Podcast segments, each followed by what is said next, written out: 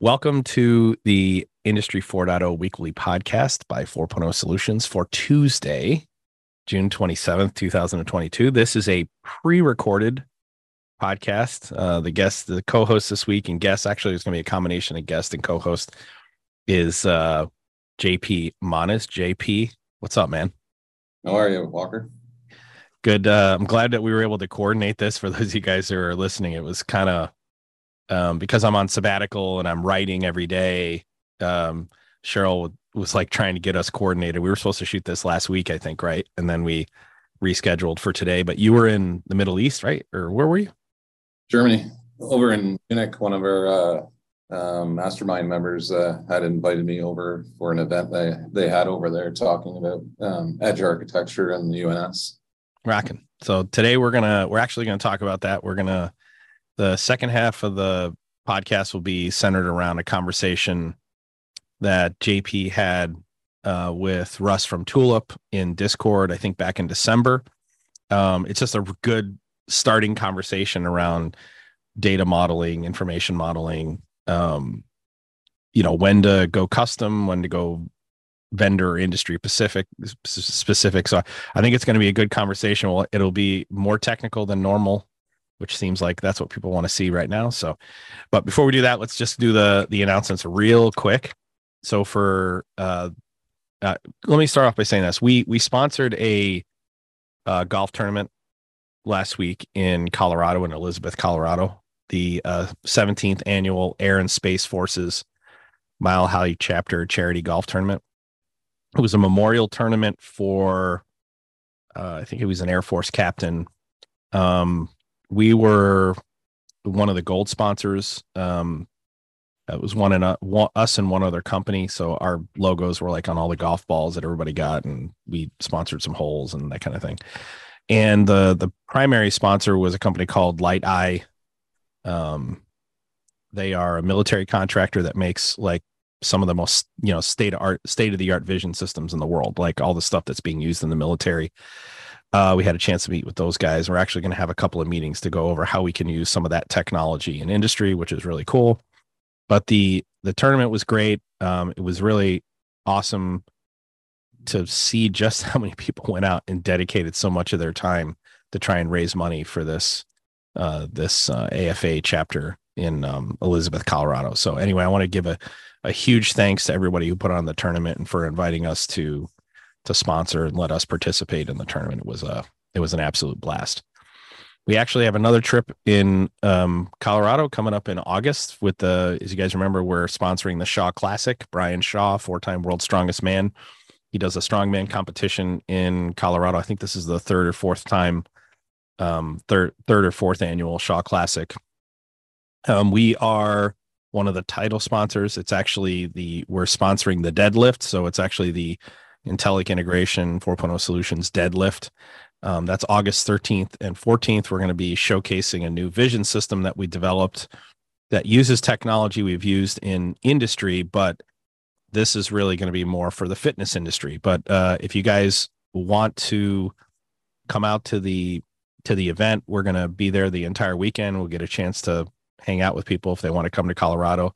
That's going to be in Loveland, Colorado, uh, August 13th and 14th. You can just Google Shaw Classic 2022 um, and to to look at all the details. Um, couple other real quick announcements. Um, our entire team's going to be going to ICC 2022 this year. So the Ignition Community Conference, we're going to be sending literally everybody. um, so if you guys are ever thinking about going to to ICC, this will be the year to go because um, we'll have literally our entire team out there. Uh, can answer any any questions you guys want. We can hang out, have some beers at the Fat Rabbit, um, um, and that is third week in September. Are done. Let's let's switch it over to to JP here.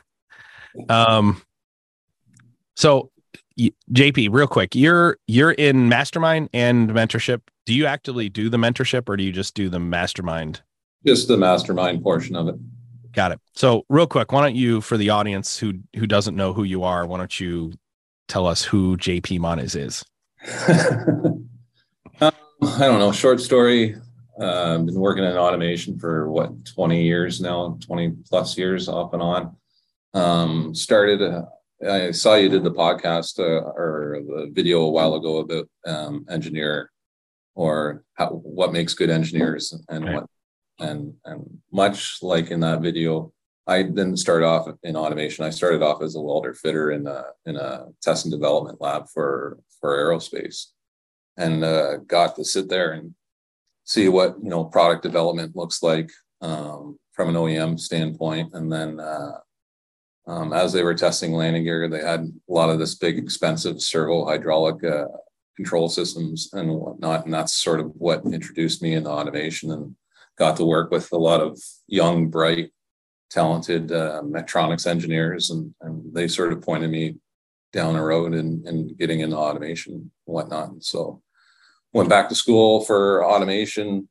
Um, luckily enough, I grew up in sort of the GTA area or Greater Toronto area. So there's a you know back in you know 90s and and 2000s, there's a pretty strong manufacturing base, um, mainly based on automotive.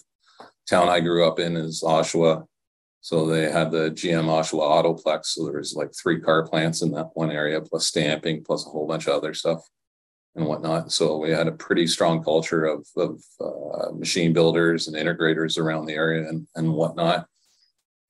And so I went back to school, got my diploma, and then started uh, working as a, basically a project engineer for the aerospace company, bringing in a thermal spray system for them um, but then that was pretty much it. They're traditionally a machine shop, right? So they didn't, you know, automation wasn't a big fancy thing back then for them. So kind of got bored from that. So was this moot mid 2000s, like 2005, 2000? Was it something like that, or was it a little uh, early two, early 2000s? So yeah. 2003 ish. Okay. Um, so they were looking at some robotics and stuff, but there wasn't enough to sit there and keep me busy and keep me entertained and, and whatnot. And so um, did a little stint. Um, uh, sort of at the same time I officially graduated, I actually taught um, the program at uh, Durham College. That uh, when, I, when I was reading your bio, I was like, "Whoa, man! You went, you literally went from graduation to teaching at the same program that you were in, like in a really short window." You know, yeah, you, you don't see it that. was just it was just a matter of circumstance. Uh, uh, a friend of mine, which was the main one of the main professors, he went on sabbatical because the the Durham College contracted with uh, Automation Tooling Systems at the time to install this what they call this integrated manufacturing center, which was basically upgrading the the automation labs that they had. And the design of it was such that they would actually manufacture a product from basically soup to nuts um, in that lab. So they had five axis machining gantry robots, Bosch pallet transfer lines, RFID, you know, the whole shooting match. And then, and then uh, there was like eight, um, eight robot cells that the, the lab students can sit there and program and go through their labs and, and programming.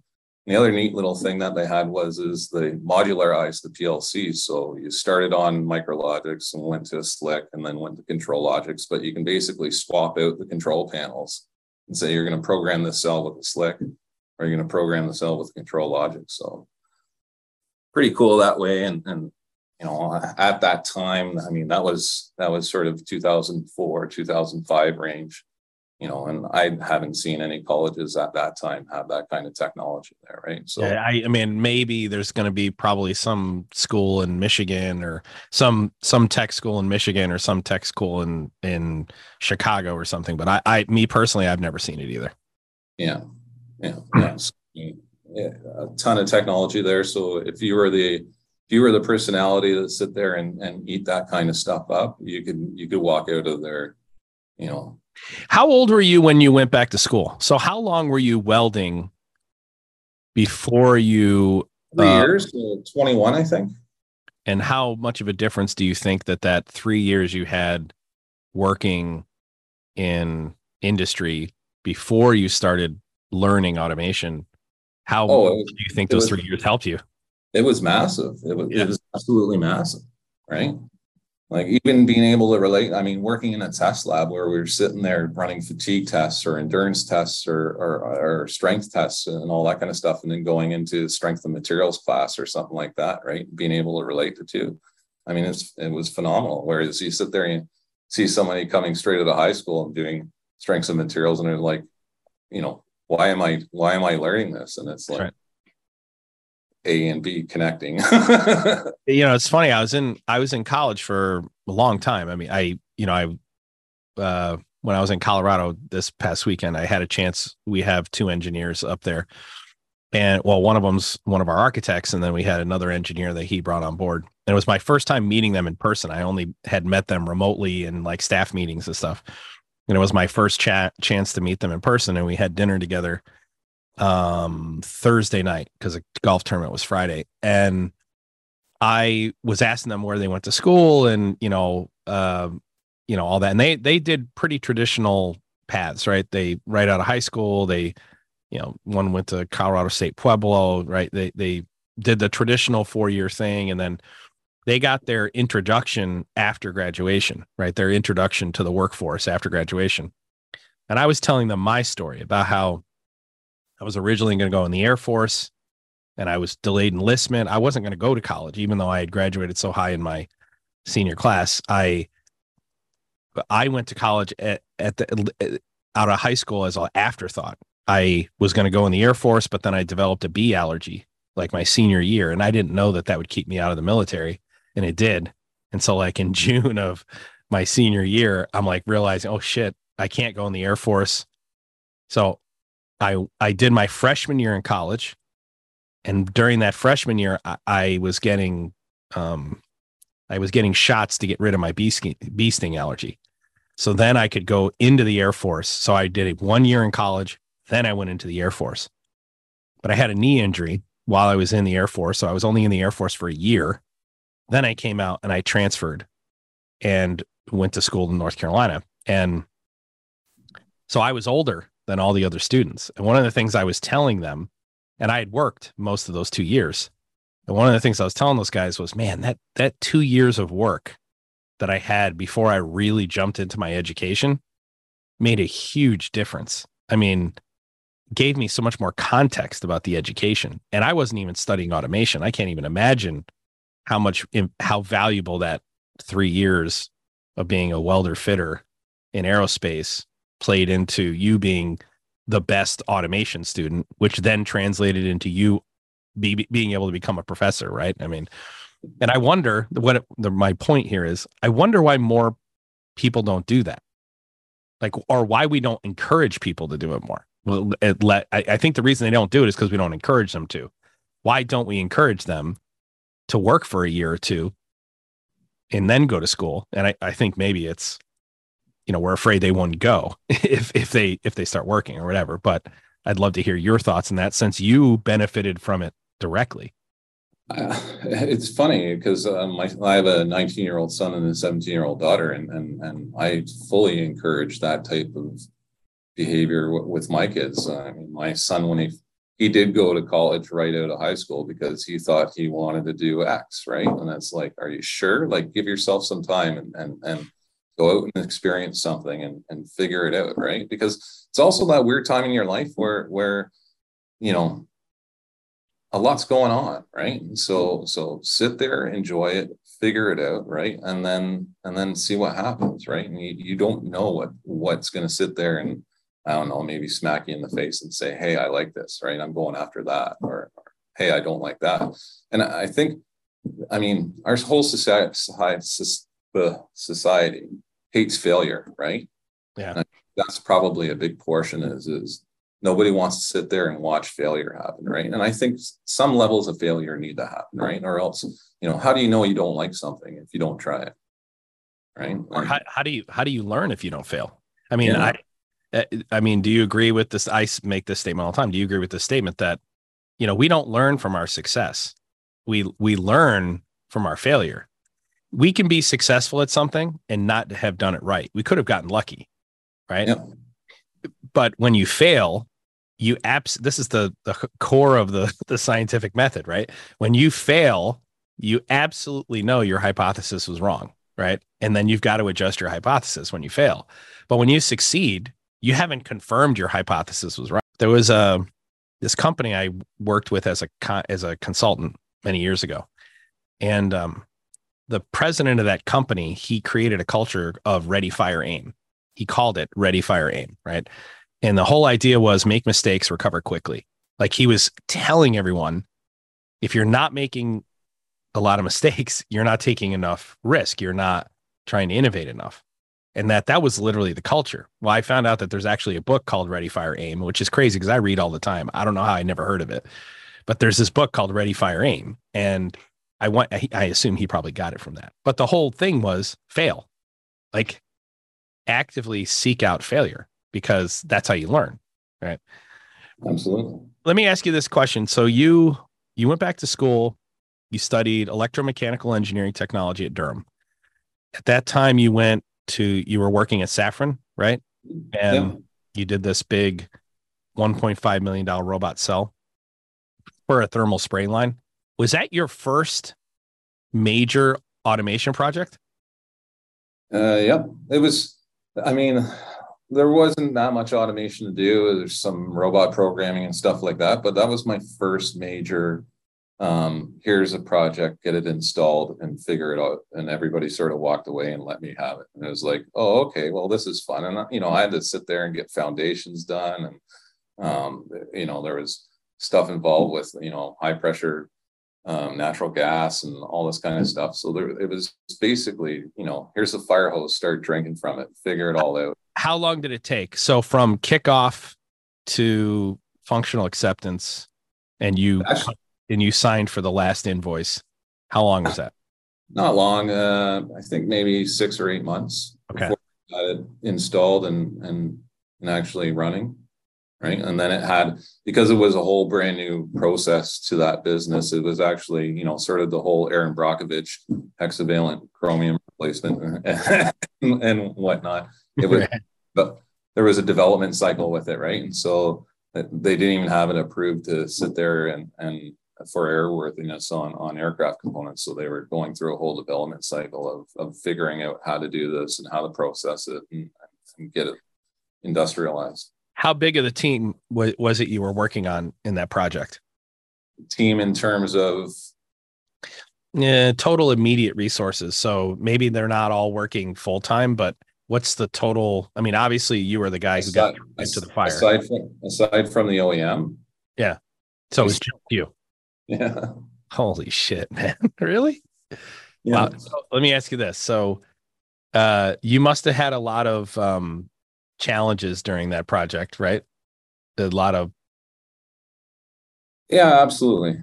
Absolutely. I mean, there there's things with getting permits in place and and and getting the right people that qualified to do the work and and all that kind of Te- stuff. Technical failures. Were there any technical failures where uh, you were banging your head against a wall for a while before the solution presented itself?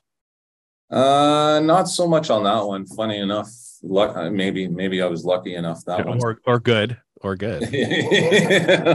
that one sort of just uh, went and uh, the technical issues on that one were more more on the application of the process than anything else. I would sit there and say, if if what did I learn the most from that instead of maybe on the capital project side it was process development, right? And and so I did have, luckily enough, our, our quality manager at the time, he was a, a, Samsung guy, Six Sigma guy, and whatnot. And so he taught me a ton on this is how you properly develop a process and getting in the DFME or uh, not DFMEA, sorry, um, design of experiments and and all that kind of stuff. And going through your MSA and, and, making sure that everything's actually measuring properly before you even go and design your process and, and all that kind of stuff. so stuff. were you still in school? So you were going to school while you're at Safran. Were you still in school while you were doing this project or had you already graduated? Uh, I was at the tail end. I did most of my major coursework, and then it was just a point where I had to sit there and fill in, you know, one or two pieces that I couldn't get because I was working full time and, and trying to do school at the same time how and uh how difficult i also worked while i was i also worked while i was getting my master's degree and i worked shift work when i was doing that. I was in the salt mine when i was doing it. And it wasn't very common people to do that because it was really hard to work out get the schedules worked out right? How hard was it for you while you were in school to work full time and when each new semester came up coordinating your schedule so you could take the right classes and still meet your work obligations?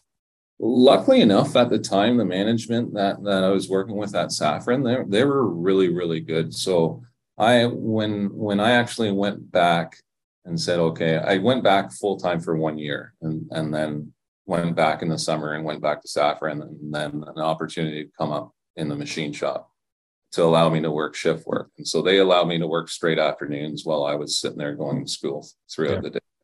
And then I could sit there and move around within the shop. So I ended up, funny enough, for a year doing production assembly of landing gear. So, you know, there's 45 F 18s out there that were assembled by my hands.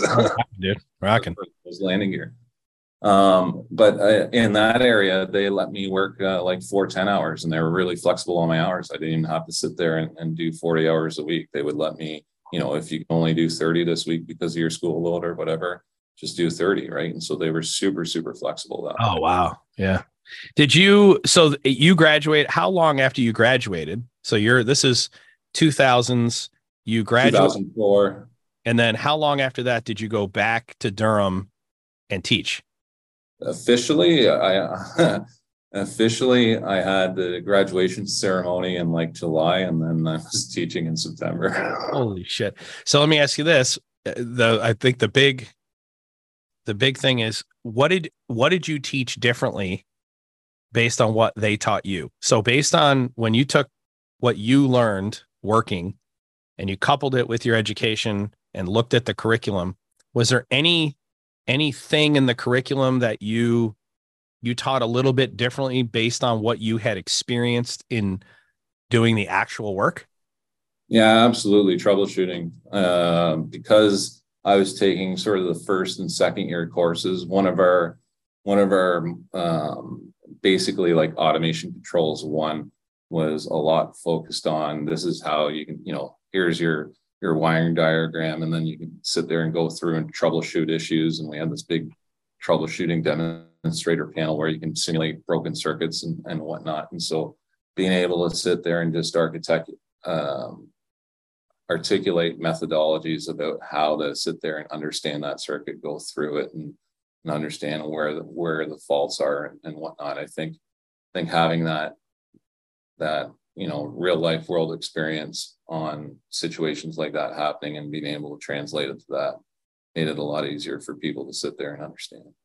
Right. So i'm looking at the your bio here. So if i get this right you did you did basically aerospace then you moved into tier one automotive yeah right? and then you moved and then you went you were it looks like you were in tier one automotive a long time and then you then you went into uh is it fuel? Nuclear. Right. Nuclear. Nu- nuclear. Okay, got it. And um, and so what what are you doing now? Uh, technical coordinator for a company called Cameco Fuel Manufacturing. So I sort of oversee maintenance and and plant and or capital projects and, and what we call process engineering, which is basically manufacturing engineering. So let me ask you this question. This is a little off the beaten path, but I, I like to ask everyone this when someone asks you what you do for a living, I always joke about this all the time. When someone says, "Hey, you know, Walker, what do you do?" You know, I, it could take me 20 minutes to explain what I do. So, how do you give them what is your elevator pitch that you give to them? The 30 second explanation of what you do. I'm still trying to figure that out. Aren't we all? I always say, "Have you ever watched How It's Made?" I always say this. This is what I start saying now. You ever watch How It's Made? And they say yes. I go, well, I started out doing the uh, writing the programs that make those machines run. And now what I do is I said, have you ever seen a point of sale system like at a at a Starbucks or something? They say yes, you know, the little touch screens and stuff. Now what I do is I combine the data that's collected through those really smart machines with like something that looks like a point of sale system. That's basically the way I explain it. But it's funny when every time I ask somebody in automation how they explain it, they either don't have an explanation and they go, oh, I'm just an engineer, or they have some funny, quirky response, you know? So, yeah. it, how did you find our community? So, where did, where did the, in, where did JP and the Industry 4.0 community and the mastermind program intersect? Um, basically, out of, uh, you know, I'm sitting there working on a lot of our MES stuff and, and whatnot. Um, as it was developing, we have two different plants that that we deployed MES through and then connecting them at the enterprise level. Once I got to that enterprise level and having, let's say, those two ignition gateways sit there and talk to each other, and then having differences in this gateway and having differences in that gateway, like within the data models, because each you know each one has its little nuances and stuff like that. And then sitting there and saying, hey, you know, I want to be able to sit there and architect, you know, self-aware UIs and all this kind of stuff. And you know, in order to be able to do that, then I got to have consistent data models and and all this kind of jazz. And then, especially when the when the two gateways connected to to the enterprise gateway, and then coming up with the, you know this one sort of unified data space. And then uh, when I went out searching for it, I, I came across I think it was I remember seeing your rant a long time ago. Everybody talks about the rant and, and whatnot. And I remember that one. I've seen that one a long time ago, but I think it was one of your UNS videos, right? And then I watched it and I'm like, oh shit, that's exactly what's in my head right now. And I'm like, okay, well, this makes perfect sense. right? It's so, funny that that rant video, the ER, whatever it is, uh, ERP rant video, that was totally unplanned. That was literally Zach came into my office, said, Walker, come out here he said, if I asked you to go on a rant, what would you go on a rant for right now? And I said, oh, ERP is not the center of the universe. I said, that is, that's what I would be, you know, um, in terms of UNS, it's funny. A lot of people ask why, why did you not do more U- unified namespace videos in the beginning? And I said, well, in order for a unified namespace to resonate, right? You're, you're different. You got to the UNS on your own, right? You it was a natural evolution for you. I believe, by the way, you you know, fourth industrial revolution is a natural thing. It's not something we created. It's it's part of technological advancement, and it happened. It would happen over and over and over and over again, right? If we, you know, if you have sentient beings and stuff. Uh, to me, to me, it's just it's just natural. Like if you sit yeah. there, break it down, and and you know the the simple sort of by word analogies that everybody's using. You know, industrial 1.0, we learned how to make things. Right. right? 2.0 capitalist took over we took the the one thing that we made put it in the multiples and use that for for yep. for scale production right 3.0 okay this is costing us too much let's with technology has evolved let's automate the crap out of it yep. and that's 3.0 right well now we've taken all the humans out of it we've automated it so now we have our business and what's left we need to make all of that more efficient so your business processes and, and everything else like that right, right? Me, it's a natural evolution. Yeah, agreed. So, uh, in this second, I want to go over this this thread because I think we're at the point where we can get into this technical discussion. So I went over. I'm actually gonna um read a couple of uh like an exchange that you had with uh um Russ from Tulip. It ultimately ended up with Russ from Tulip. Um, that's his actual at Russ from Tulip in Discord. Uh, but also Richard, I don't know if it's Richard Pie or Richard Fee or, but he's from, it looks like he's might be from CESMII. But your original question is, and I, by the way, I think this has been your biggest contribution to the community thus far. That was going to be one of my questions. Like, hey, what do you think? But I actually think you're, you're really driving the machine level discussion about your machine level information and data models in in the community right so your original question was the topic of UNS. Actually, it's just a comment. The topic of unified namespace and semantics and ontology is giving me a headache. Is anyone working on developing equipment data models at the controller level that work up to ultimately supporting the unified namespace? Right. So, uh, and you said, I'm talking about before it gets to a protocol. So, like for the the layperson out there, like in the ControlLogix platform, this would be user defined data types or add on instructions, right? Are you working on, you know, um, creating re- reusable data models or information models? The difference between data and information is that data is going to be a data model would just be a raw value.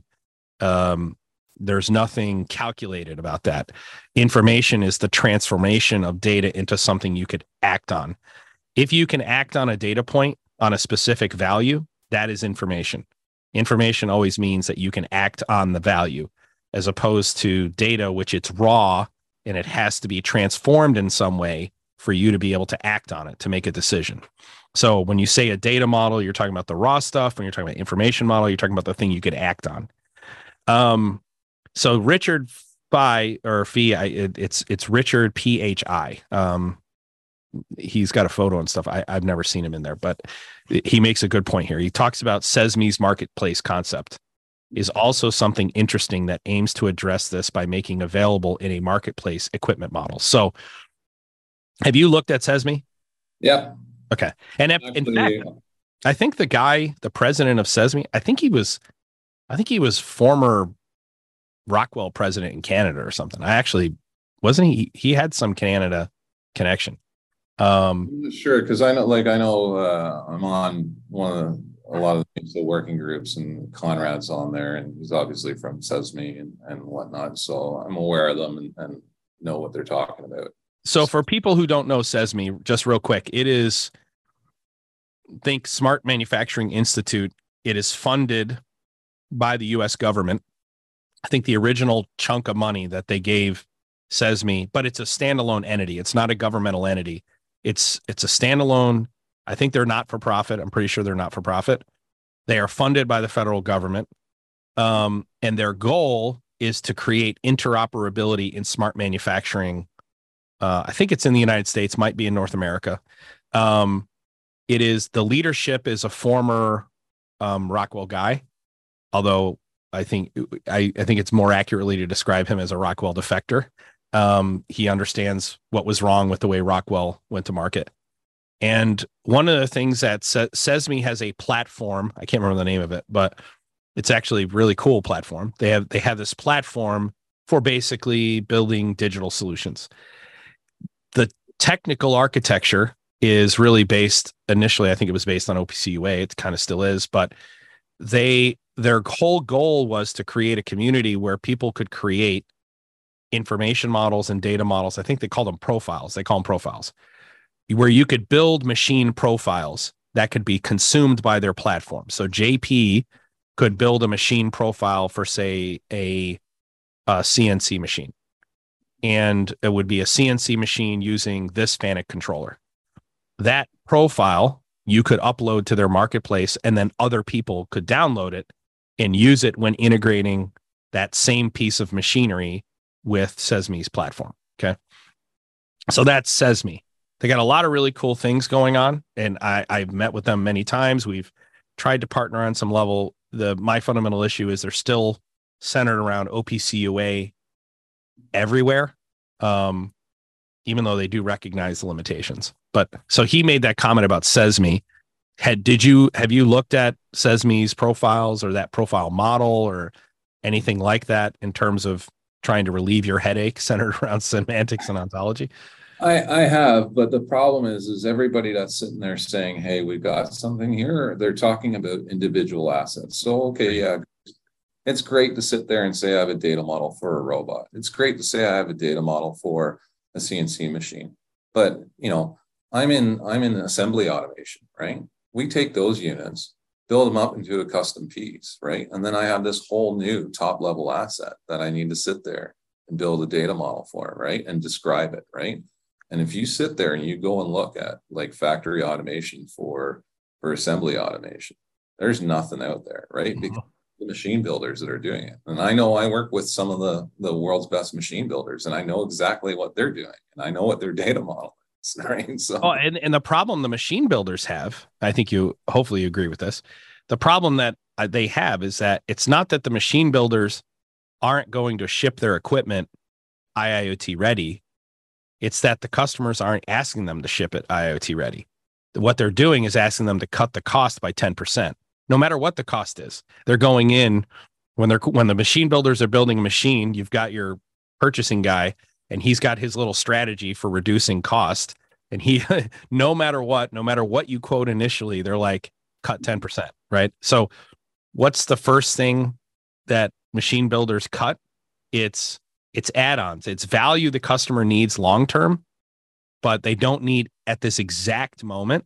And therefore it becomes a um, a casualty of the cost cutting process, right? Um, they're not paying for it. That's right, exactly. And and you know, and but the the future should be machines. You know, you plug a machine in, you you turn it. It's not the future; it's today. You plug the machine in, you point it to an infrastructure, you turn it on, and data streams, and it streams in the structure that works for your business. I want to read. So you said, I think the machine tool scene is coming around. At least our around our way, it seems to be. My point is that from a data model perspective, machine tools are somewhat predictable, and they are very much right. Uh, there are some differences in control from, say, Swiss to mill-turn and um, and whatnot, but a lot of the functions and the data are the same across the board. So it's easy to build a model that works for that space. But with custom stuff in different, which is different pieces smashed together to make functions, so those data models almost become use case by use case. Just looking to see if others are playing in this space, we are starting to, and we're seeing some untapped upside. Brian Priebe said uh, from Mastermind as well. He said, JP, yes, it's a bit of a broad topic because there's a lot of different machines and different methods for structuring your data models. Brian goes as much object oriented as possible to represent the physical machine. This I actually really like this exchange that you guys did. He said, I go as much object oriented as possible to represent the physical machine. So he's saying controller forward slash valve manifold forward slash one, two, three clamp, right? And your response to him was, I'm thinking a little bit differently, more along the lines of equipment forward slash function forward slash function type forward slash attributes or something to that effect. Like you said, it's a broad topic. So for for the layperson here, what we were talking about is how to structure data and information so that every time I put an apple in my business, every time I put an apple on the plant floor, and that apple is a machine, but it's shaped like an apple. Every time I put it in an apple, uh, put it down on the plant floor, it's gonna it's going to stream its data in the apple format so that anything that's consuming that data and information can consume it as an apple. And the, a really good example would be here. I may have three different types of apples on the plant floor. I may have a Granny Smith. I may have a Red Delicious. I may have a enter in some other type, you know, Yukon apple, right?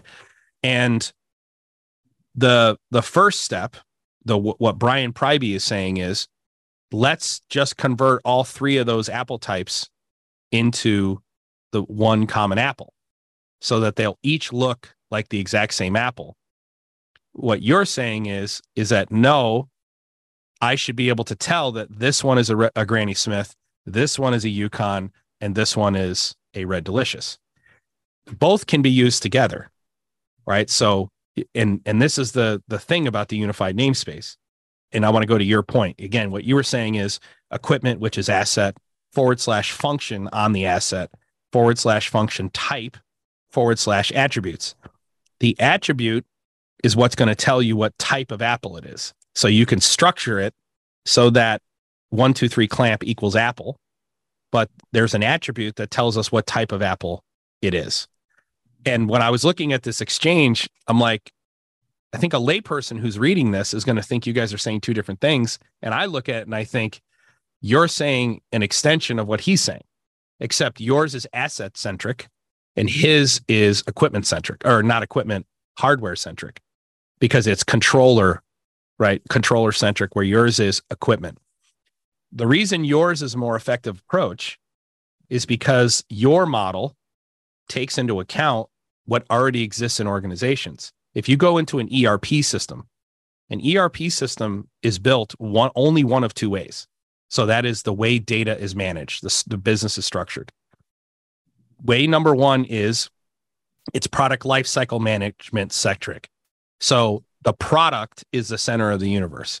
So my my primary key is my new product and everything connect is connected back to the product the manufacturing step the quality check everything is centered back to the product the other way is asset centric, where the business is really built around assets and products are just things you make on those assets.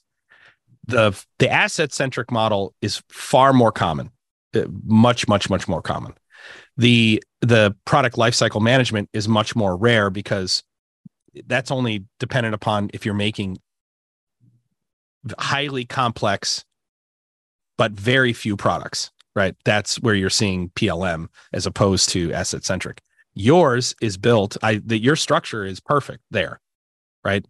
Is it it's built for the asset centric model. Let me ask you this. So this conversation, before we get into Russ from Tulip, I want to talk about information, the conversation we said we were going to have.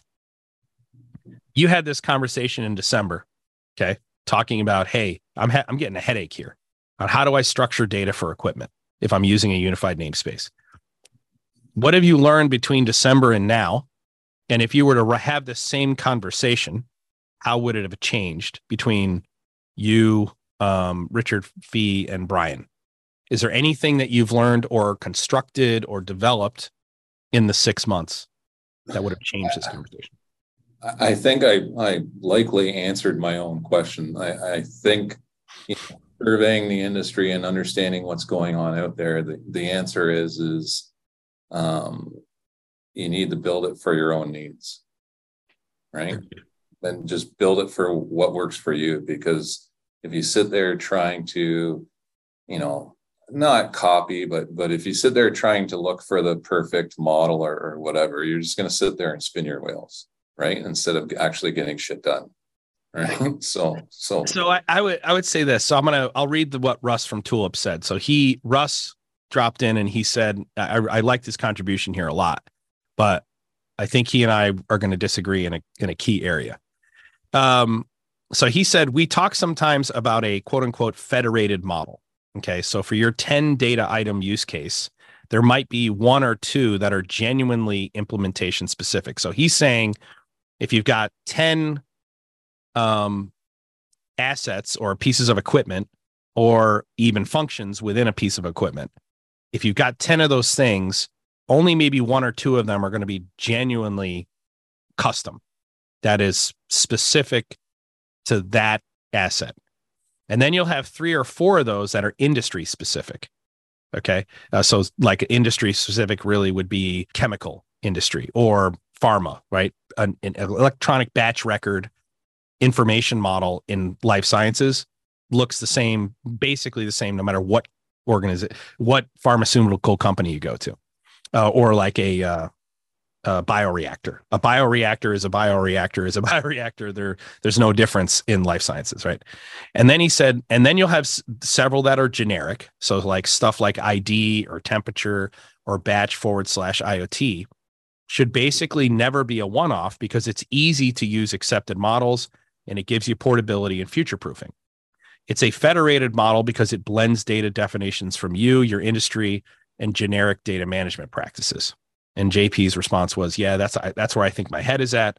Also, for some reason, I'm stuck on the idea of organizing this data as much as makes sense in the controller, so it can just be pulled into OPC versus having to define every new instance. And then Russ's final comment was, "Yeah, you can't contextualize the data retrospectively after you've pulled it out of the context. So I looked at this when I read this thing, I, I thought,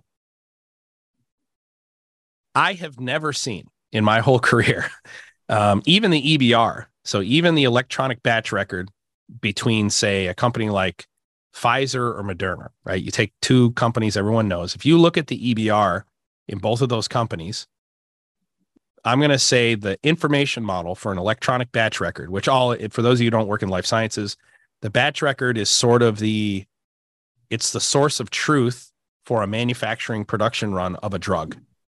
The batch record gets it's sort of the thing that goes with that drug that was manufactured in that bioreactor, that specific one. And when you print it on the label, when you notice when you have a you take open up like a Tylenol or something, and you look at it, there's a lot number and stuff. That lot number ties to a batch record, and that takes you all the way back. So you can see every single thing that happened as it related to making that one pill you're about to pop in your mouth, right? Even between like Moderna and Pfizer, those are only 85 to 90% congruent, right? So eight, nine out of 10 things are going to be the same. Now, that may sound like a lot, but over the course of many, many, many, many products or many, many, many, many, many prices, pri- processes, if I use a standard EBR model that someone defines for me, okay, what is Moderna and Pfizer going to do when that model doesn't meet their manufacturing needs? They're going to do one of two things. They're either going to add to that model or they're just going to build their own. Okay. And that is the most common, ex- uh, or that is the most standardized example I can think of. And maybe you you worked in nuclear, so maybe you can think of another example like that I you know I can't think of, but I have never seen an information model that is 100% common or a data model that is 100% common across industries, even in same verticals. Never. Do you agree? Disagree? Your comments? No, I, I totally agree. Right. Like, even regardless of industry, I mean, take a look at who's out there right now trying to come up with these. And I'll go back to, you know, the OPC Foundation and, and companion specifications. I tell you, we use, you know, I've used a lot of vacuum pumps in my history, and I think we work with some of the, the top vacuum pump manufacturers. They're not building vacuum pumps with the OPC vacuum pump companion specification, right? Like, just doesn't exist right? Why so, is that? What's the reason? Uh, to me, I, I, you know, I think it's just fundamentally there's there's these not niche, but but just key vendors that are that are sitting there saying, okay, we're going to get together, come up with these specifications, and then push our product, right? But for and that might work for 10% of the market, but the other 90% of the market is sitting there going, what's going on, guys? And the other thing is, is think about what the competitive advantage is for manufacturers. It's innovation. Mm-hmm. Like, it, yeah, people who, you know, I may make a widget and I make it better than everyone else for the next 18 months and the next 24 months. But eh, the the competitive advantage for manufacturers is the is the ability for them to squeeze more out of what out of if they've got a stone their their competitive advantage is, is their operational ability to squeeze more blood out of that stone. Right? It, it's that is what manufacturing is. And so i may ship a vacuum pump with 11 key functions 11 data points and but through operational need people on the plant floor may add a 12th or 13th functional capability of that vacuum pump, whatever it is. You know, it could be maybe collecting relative humidity from the the you know the air or whatever. Who knows what it is? But you see this all the time. Go uh, if you look at uh go to any electrical panel, right? Go to any any electrical panel that's been installed for 10 years and open the cabinet. Does it look exactly the same way it did 10 years before? No. Not a chance. One one reason it's it probably looks like spaghetti because of troubleshooting, drag pulling on wires to find you know which which block it it's it's screwed into, but also it's been added to. You've added capabilities in that panel. Now, if I've got a data model that was for that panel and was from some standard from 10 years ago, and then I've added to it, what do I do with the thing I added to it? And the answer is if I use a standard model, I don't do anything. I just lose I just lose that. This is where the unified namespace comes in. It, it, unified namespaces grow. I was just telling this to one of my business development people. They extend and grow with the innovation of your business. Right? I mean, that's I I think I agree with you that the standards are good. They give us a starting point. But a standard that isn't flexible is useless right? Absolutely. And uh, you take a look at what's going on with technology today, right? You take a look at what's going on with the OEM sensor vendors, right? They are pushing technology further and further down the stack into the sensors, right? That is enable us to sit there and take that sensor technology, deploy it down on the machine. And now I'm going to have new analytics that I'm going to be able to sit there and run my machine learning on or do whatever, right? And to your point, right? We're trying to squeeze blood out of a stone. And so we're going to sit there and look for any possible advantage we can to eliminate or reduce downtime or gain insight on how to operate our equipment, right? And so with with as technology evolves and we get these new capabilities, right? Like Sixt, a good example, they're coming out with a small little sensor for grippers that has an accelerometer on it, right? So now you get you know, opening and closing times right down at the sensor level, right? My PLC doesn't have to calculate that. I can get resolutions down in the milliseconds and mm-hmm. stuff, right? And it's so cheap for them to do that. Like yeah. when you ask the sensor OEM, how much did you have to invest in installing that intelligence on that sensor? They'll tell you, oh, all the investment was in the R&D in getting, you know, what what tech are we going to put on there and how will we structure the data and what protocol are we going to use? All the money was spent just in that R&D but to actually manufacture at scale, it's pennies on the dollar. It's it, it's marginally increasing the cost of that sensor, but it, that marginal increase of cost is providing exponential return for their clients in terms of converting data events all around the business into information for optimization you know? Um, uh, one other question for you as related to uh, what you do today.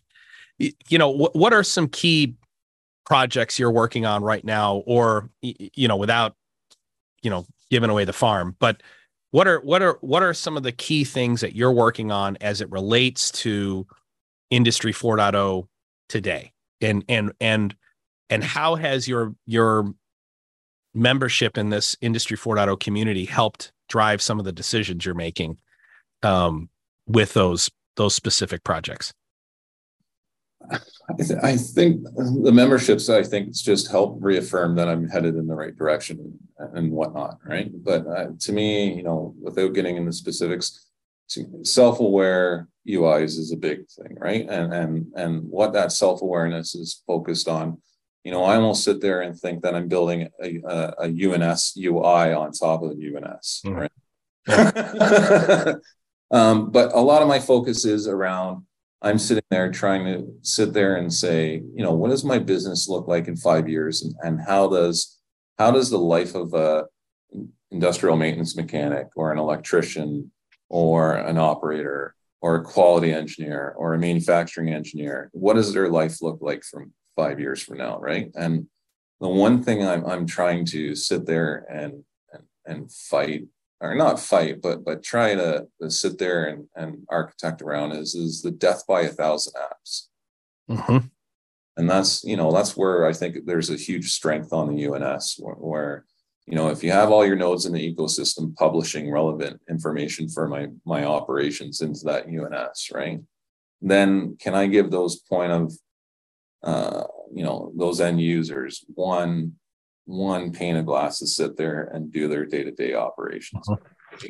and get rid of all the noise and, and have you ever have you ever had to carry two two smartphones forever you know like a personal smartphone and a work smartphone have you ever yeah okay. yeah I use this example. You talked about the death by a thousand apps. I use I try to use this example as the illustration. Why you can't do that. Why there has to be a single pane of glass, a single point of entry on common infrastructure. And it really boils down to this people who have to use multiple tools to get the data and information that they want is going to eventually they will eventually gravitate to the one that is most useful and they will ignore the other ones even if the most useful one doesn't have all the data and information they need it's the same thing when you're carrying multiple phones you you're going to you're only really going to use the phone that is most useful to you so if it's your work phone and it happens to have all the, the majority of the data and information you need, then it's your work phone is going to be the one that's it's the one you're going to keep in your pocket and your personal phone you're going to forget. Oh yeah, I didn't bring it this time. It it's the same concept. It's and I don't know why it is. It, clearly has to be some type of psychology for human beings, but human beings aren't going to walk around, you know, we don't carry four laptops and we don't we don't carry three or four phones with us single pane of glass is so unbelievably critical. And single pane of glass, single point entry for all data and information that you need doesn't work if you don't have a common data infrastructure underneath it. And that's the unified namespace. But I don't know how you you you feel about that that illustration, but it's yeah, no, no, no. I, I think you're right on the money, right? I mean, it, it's 2022, right? We shouldn't be sitting there cluttering people's minds with 300 different applications, right? And there's no excuse in this day and age not to have applications interoperably talk to each other. That's right. right? and the visualization front end part, I mean, that's peanuts nowadays, right? Yeah. Like, yep. Especially with no code. I mean, especially with all the various no code solutions out there that will interact with one another through common technology. So, you know, again, Russ from Tulip. I'm a huge fan of Tulip's platform, right? I, I love Tulip's platform. The limitations of Tulip are just around uh, some functions and capabilities that are not easily built. In you know, this is why I'm much more of an ignition guy and a factory you know frameworks guy because I don't really have any limitations of what I can build there. But Tulip is of all of the cloud SaaS based solutions that interoperate with the technology we're talking about, they get it right the more than anyone else. If you look at Microsoft, they wanted to create the single pane of glass through like Power BI, Power Apps, and Azure, right? That was the whole point. The problem was the technological approach they took to acquiring the data that you're going to put in those apps. And there's too much of it you had to leave you had to lose because they used the digital thread approach. They forget the everybody was forgetting the whole point that it's not just the data that's in your equipment isn't the only the only data that matters. And so as you move it as you move data up a stack, you add to it. Applications add to it. MES gives you context to sensor data that you didn't have otherwise. OEE is a really good example. Guess what? Machines, the the thing that collected the sensor data, the PLC that collects the sensor data, can benefit from that OEE calculation. Right? You can you can also write edge level automation that can be a function of what is our OEE calculation right now? And I have an option. I can do that two ways calculate OEE in that PLC controller, which is a terrible idea, or do it at a higher level and report it. Well, how do you do that? You don't do that in digital thread. Azure, Microsoft, and stuff, they consume data straight up. Then they have this data lake. They put this a- analysis layer on top, and they assume they never understand that applications apply context software as you're moving up the stack applies context and all the things that added context to the data as the as the data moves up the stack can benefit from the result the kpi that you created. And you have to have a mechanism for the thing that added to also be able to consume. And this is the fundamental problem. This is why uns and uns driven architecture is is the way to go because all you have to do is just extend. If i publish i can also subscribe. So I can publish something that someone else is going to use. They publish the result, and I and I subscribe to the result. And and it's it's it's a it's a completely edge driven thing that doesn't require engineering at multiple points. You know, so well, and, and too many too many people assume that oh okay well you know Power BI is a good one. Well, we're just going to report everything out through Power BI. Well, do you know that? Like like what if what if people over here have a different use for that information, right? when when what happens when power bi can't give you everything that you're looking for you're gonna you're not gonna go you're not just gonna shrug your shoulders you know you're and go oh well i guess i just won't want that you're gonna go buy some tool that'll give me the thing that's missing yeah. and this is why you end up with what you know i mean i can only imagine your your organization must have had you know i mean if you uh, one of my favorite questions to ask companies is how many different pieces of industrial software do you use? And once they start putting together their lists, it's crazy. I mean, it's generally hundreds to thousands of different pieces of software, you know, different pieces of intelligence, you know. So, yeah. All right, man. JP, thank you. Dude, this was fun. I actually would love to have you on again and we do the whole session.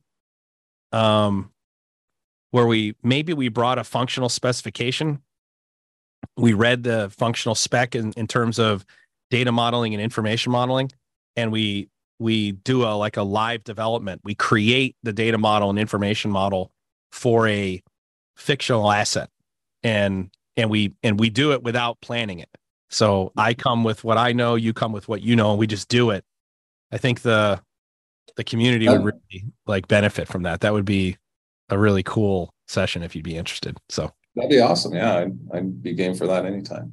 All right, awesome. All right, brother, I appreciate you. Um, hey, uh, remember everybody, uh, like, subscribe, comment down below. That really helps the algorithm, and uh, we will see you guys next week. Later. All right, we're clear. Uh, let me stop recording.